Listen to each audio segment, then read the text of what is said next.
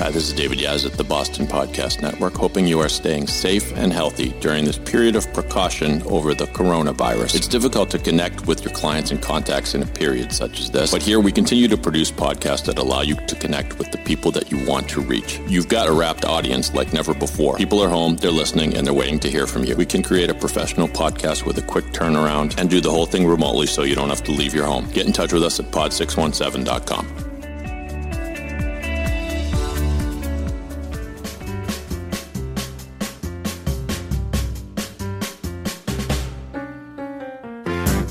listening to Elder Law Answers for Attorneys. Elder Law Answers is the leading provider of web based practice development tools for elder law attorneys.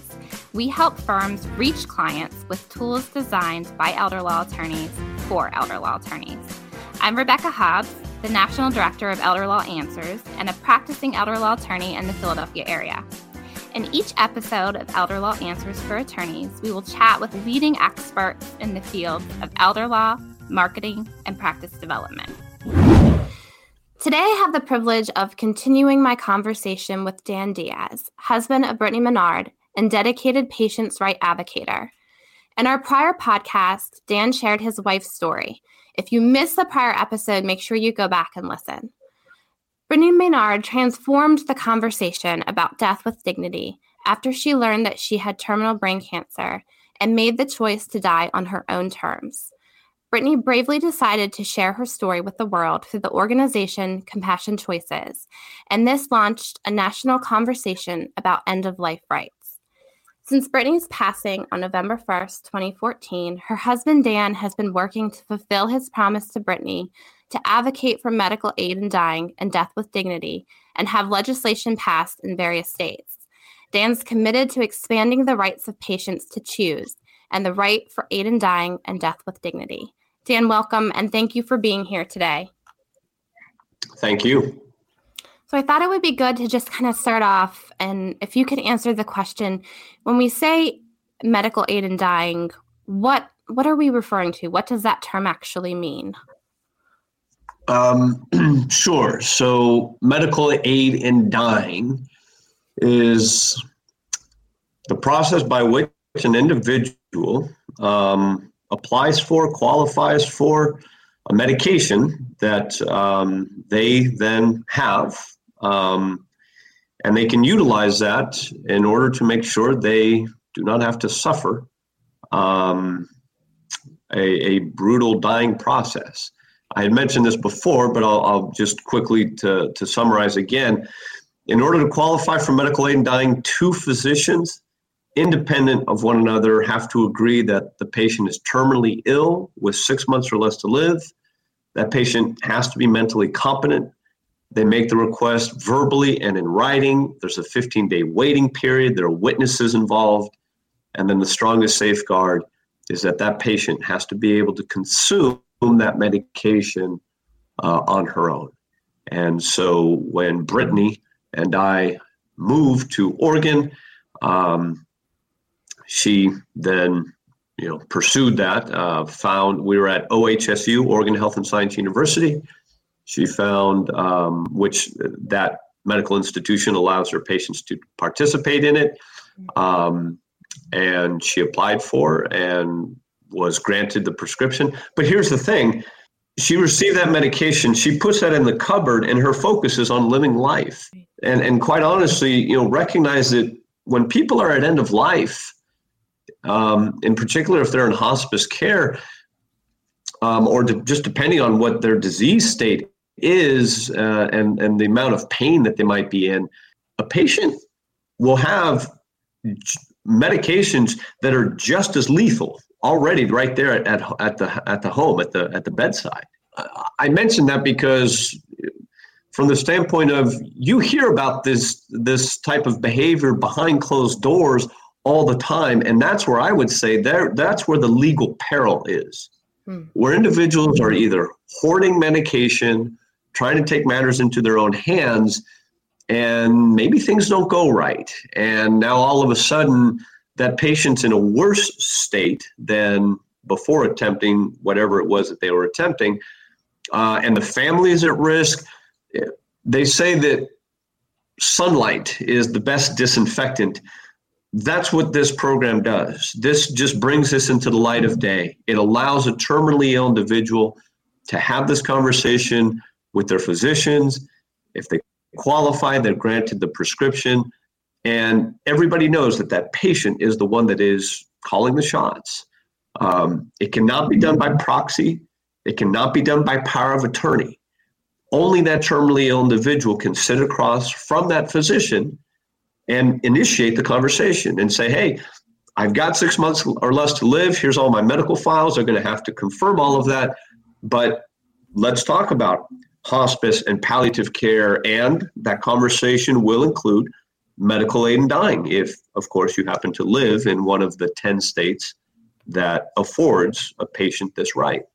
So, to me, the strength of this legislation right out of the gate is that for the very first time, this legislation, its existence, it protects the most vulnerable in our society.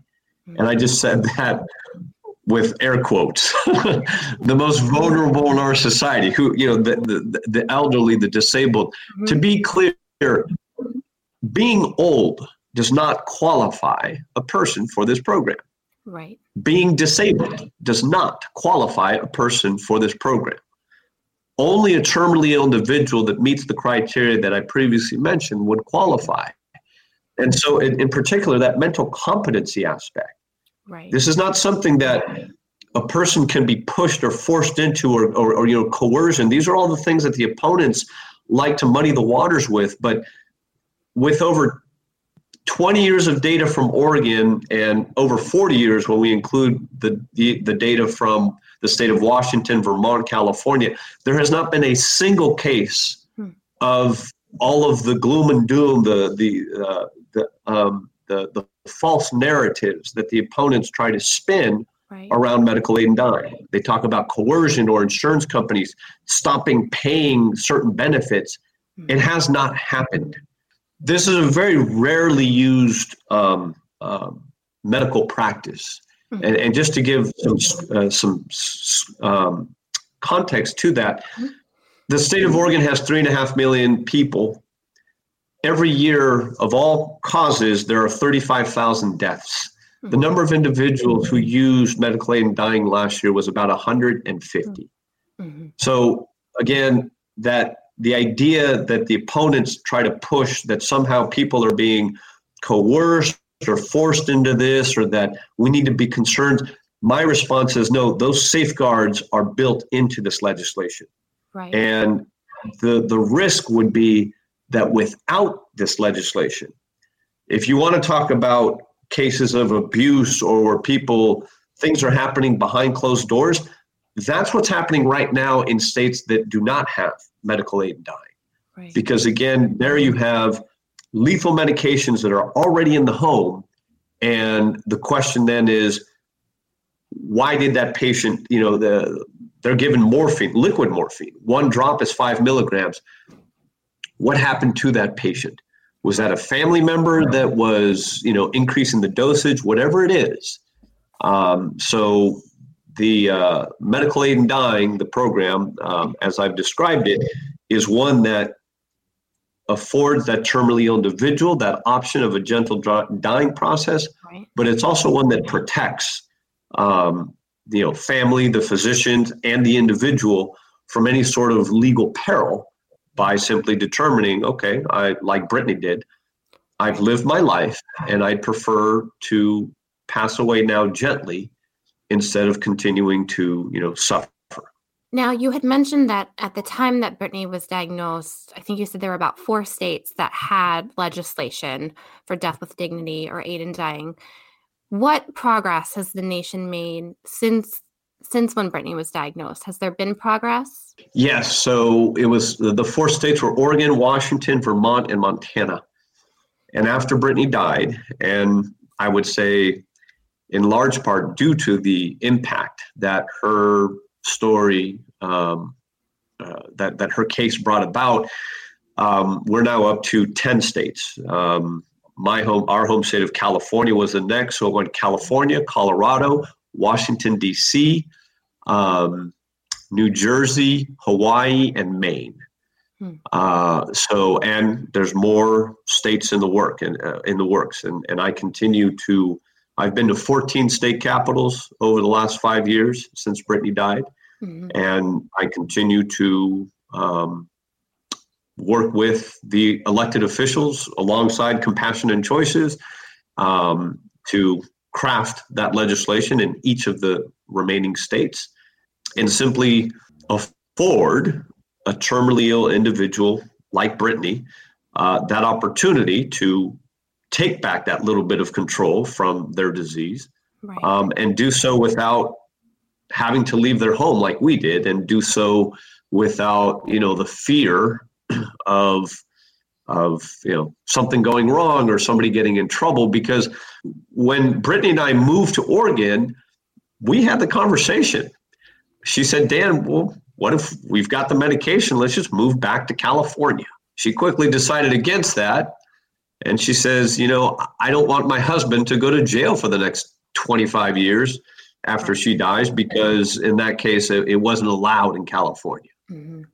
Um, so yes, from a legal perspective, this this is sound legislation. Right. Um, the controls, the protections that are there are significant, um, and those safeguards they they work as intended. Yeah.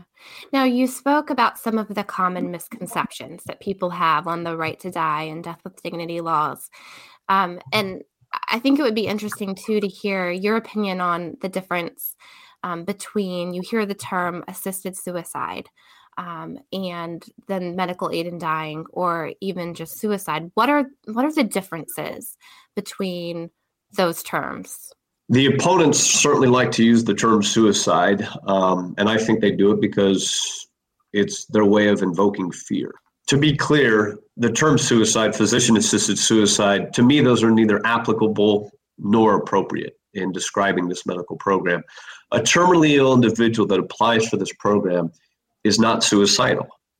Brittany wanted to live.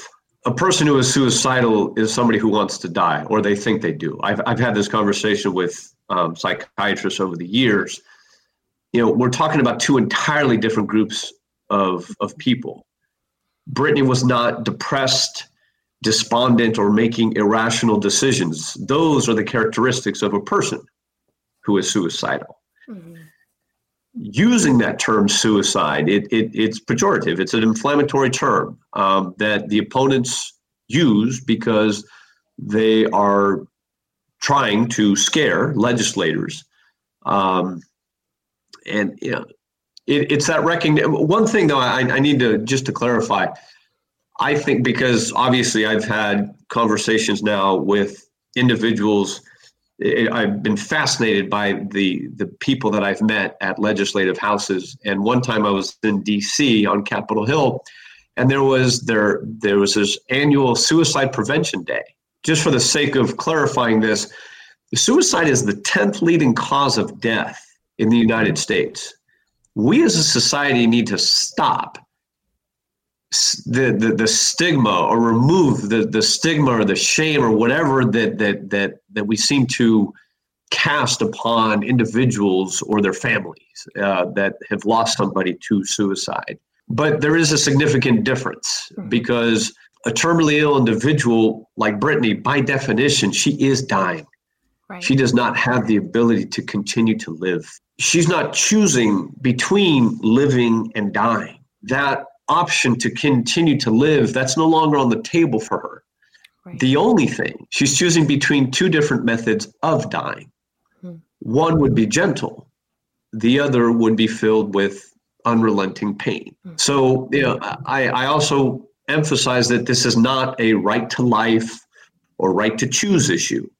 Um, if, if people want to have that conversation about when does life begin, that's at the that's at the complete opposite end of the spectrum. Right. Um, and and so they can have that debate, totally fine. But when it comes to medical aid dying, we're talking about end of life. Right. Um, and you know, the from the religious standpoint, I understand uh, my biggest opponent in in my efforts to pass legislation. It comes, unfortunately, from the Catholic Church, hmm. and I'm Catholic. Mm-hmm. I was an altar boy. I went to Catholic school, and I have no issue reconciling my faith with also the strong belief that Brittany right. should have the option to make sure she doesn't have to suffer. Right. Um, you know, support for medical aid in dying nationwide is 72%. Percent mm hmm Support amongst Catholics nationwide is 70%. So it's one of those cases where the church leadership, they're opposed to it, and that's totally fine. They can be. But the people who sit in the pews, the congregation, they agree with Brittany. They agree that a terminally ill individual should have this option available to them. Uh, and I know I touched on, I kind of segued into a different topic that is meaningful to me, but that terminology, just to you know put a fine, final point on that, that term suicide, it is that recognition that words, especially that word, mm-hmm. you know, words not only have meaning, but they also have color and temperature. Right. And the opponents have tried to weaponize that word, and I think that's shameful. Yeah. Um, you know, for Brittany, as I mentioned, her hope is to live as long as possible. Mm-hmm. But who amongst us, who is anyone to say that that she should have to endure uh, those worsening symptoms? Um, you know, Brittany very proudly would say that she refused to suffer because of somebody else's spiritual beliefs or faith. And you know, this is something where only that terminally ill individual who is in that predicament um, knows what they're what they are suffering and, and and what they can tolerate. Now, when you hear the term palliative care or end of life care and hospice, how is palliative care and end of life choices with hospice? How does that differ from medical aid in dying, or or does it? Do those work together? Well, yes. My message there to um, medical aid in dying is not at odds with hospice or palliative care. Um, it for Brittany um, or for states that have medical aid in dying as an option, this is just simply one part of the entire comprehensive system. So, in order to qualify for hospice, um, and, I, and I wish people would not be so afraid of, of that term or that program, but in order to qualify for hospice, a person does have to be um, six months terminally ill. So there, there is that time designation again. So from a legal standpoint, that six months is something that the medical community very regularly, um, you know, they're familiar with it. That's something that they've been using for for a long time.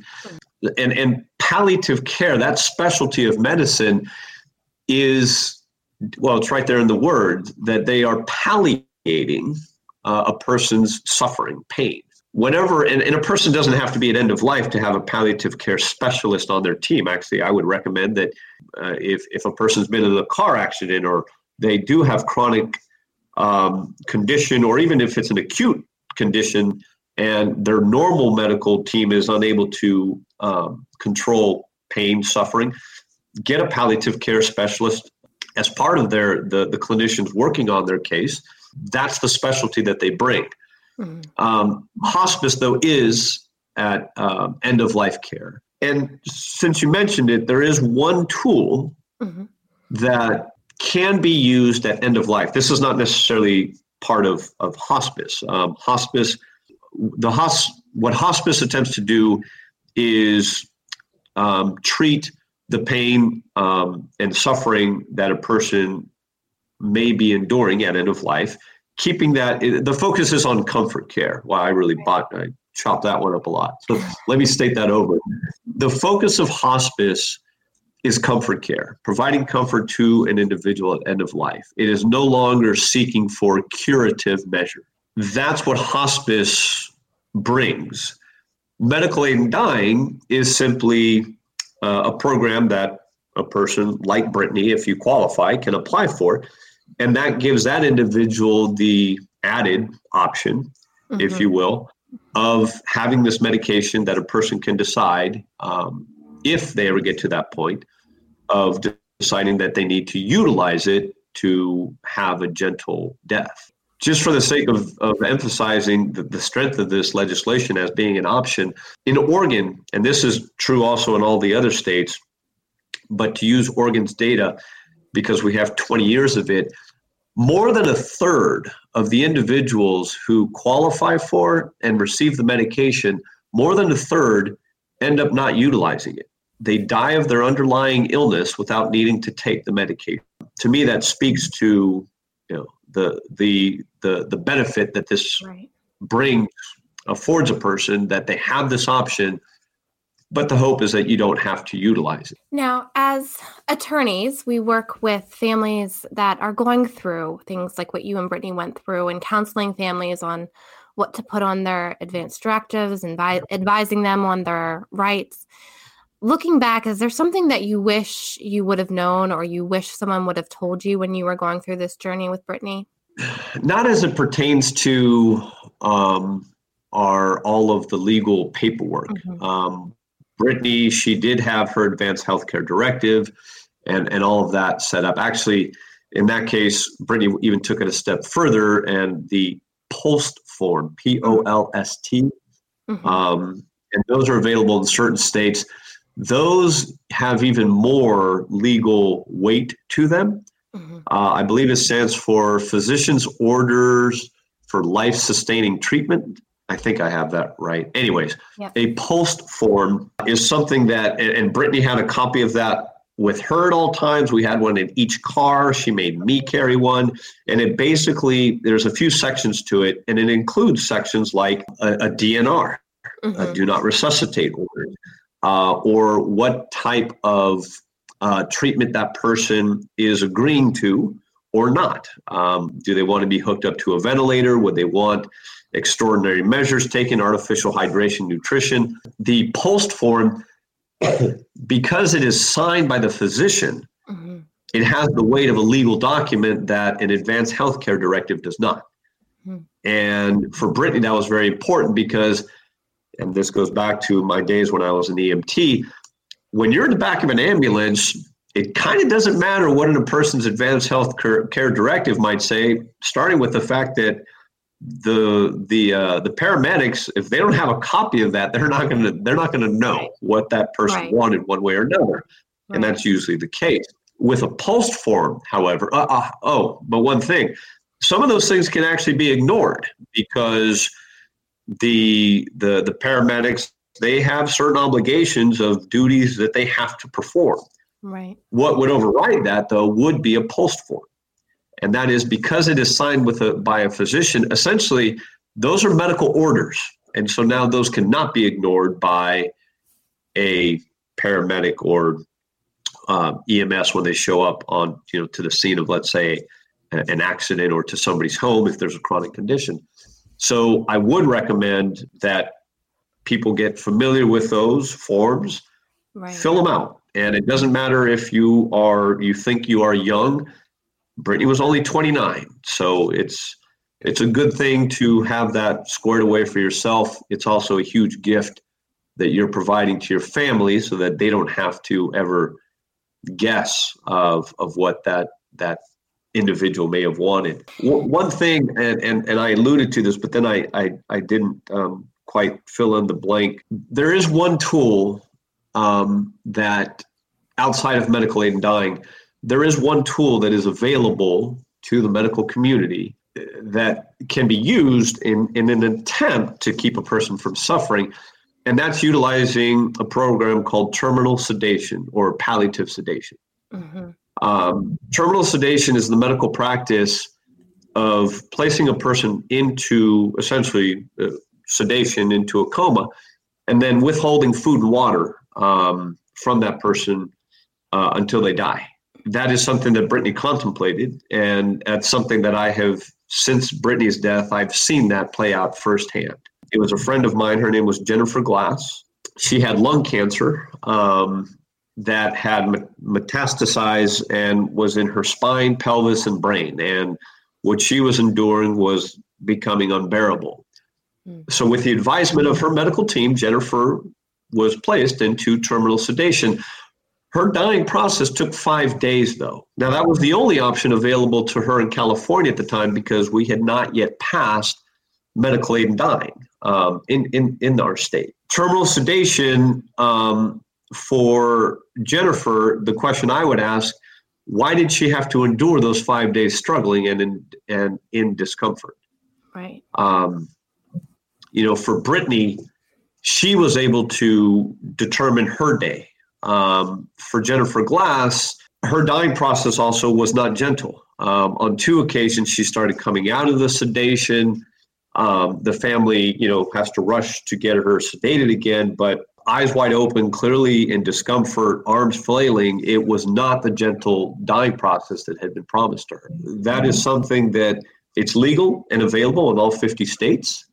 Um, but that is something that Brittany said, you know what, I'd rather take the guesswork out of this.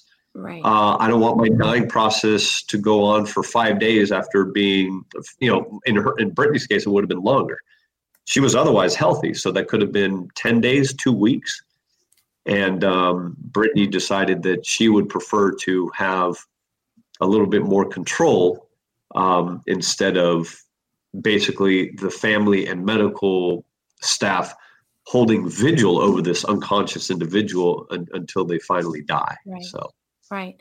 Now, unfortunately, Dan, we're running out of time, but but quickly, I thought it would oh. be good if you could maybe provide our listeners with an idea of if if they want to get involved in in helping um, in their states and influence legislators, what are some actions that they can take? If listeners want to go to the brittanyfund.org, and Brittany is B R I T T A N Y. So the BrittanyFund.org is the site that Compassion and Choices um, created. Um, you can see get information from Brittany. It also links to compassionandchoices.org, and their website has a tab where um, the listener can find their state and they can see the status of legislation that's moving forward and they can pursue getting involved, reaching out to their legislators, joining us when we have events. Um, so compassionandchoices.org or the BrittanyFund.org. Dan, thank you so much for being with me and for sharing Brittany's story with us. Um, and for all of you, thank you for listening to Elder Law Answers for Attorneys. If you enjoyed today's episode, make sure to share it with a friend or a colleague. And please subscribe on Apple Podcasts. Find all of our past episodes at podcast.elderlawanswers.com. Thank you.